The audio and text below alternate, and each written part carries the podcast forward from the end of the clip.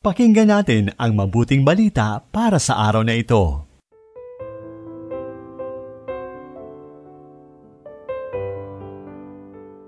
Purihin ang Diyos sa pagpasok natin sa ikalabing siyam na linggo sa karaniwang panahon ng ating liturhiya.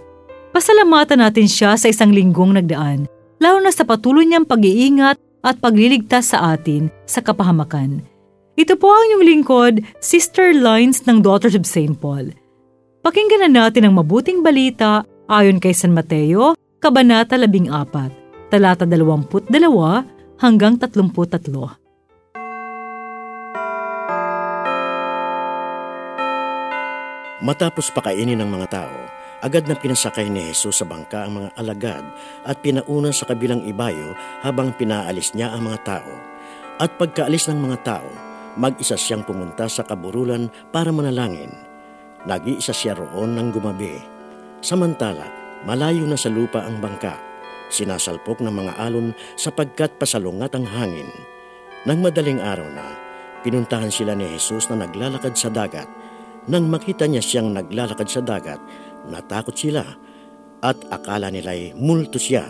Kaya sumigaw sila, ngunit agad niyang sinabi sa kanila, Lakasan ng loob. Ako ito. Huwag kayong matakot. Sumagot si Pedro. Panginoon, kung ikaw nga, papuntahin mo ako sa iyo na naglalakad sa tubig. Halika. Bumaba naman sa bangka si Pedro at naglakad sa tubig papunta kay Jesus. Ngunit natakot siya sa harap ng malakas na hangin at lumulubog na, kaya sumigaw siya. Panginoon, iligtas mo ako!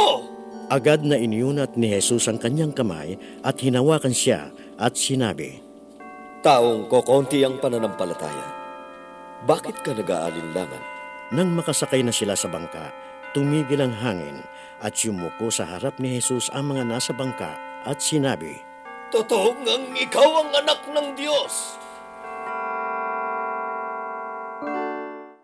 Mula sa panulat ni Father Rolly Garcia Jr., Director ng Biblical Apostolate ng Archdiocese of Manila, ang paginilay na ibabahagi ko sa inyo.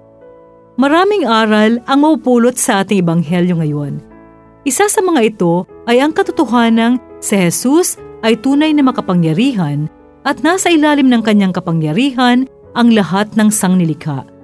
Kaya naman, kayang-kaya niyang lumakad sa ibabaw ng tubig. Ang isa pang aral ay ang katotohanang hindi madamot si Jesus. Ibinahagi niya ang kanyang kapangyarihan sa kanyang mga alagad. Kaya naman, maging si Pedro, kahit sa isang saglit, ay nagawa ding maglakad sa ibabaw ng tubig. Mga kapanalig, bilang mga binyagan, mayroon tayong kakayahang tumulad kay Jesus. Katulad ni Pedro, kaya rin nating sumunod sa yapak ng ating Panginoon. Kailangan lamang nating manampalataya at manalig sa Kanya.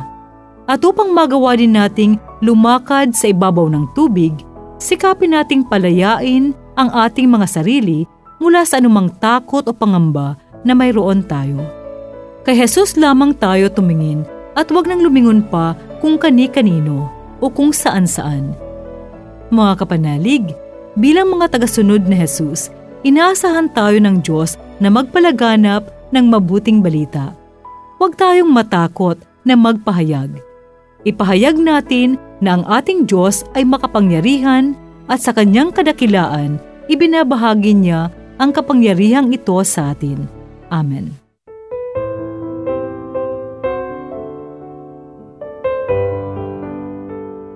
Inyong napakinggan ang mabuting balita para sa araw na ito.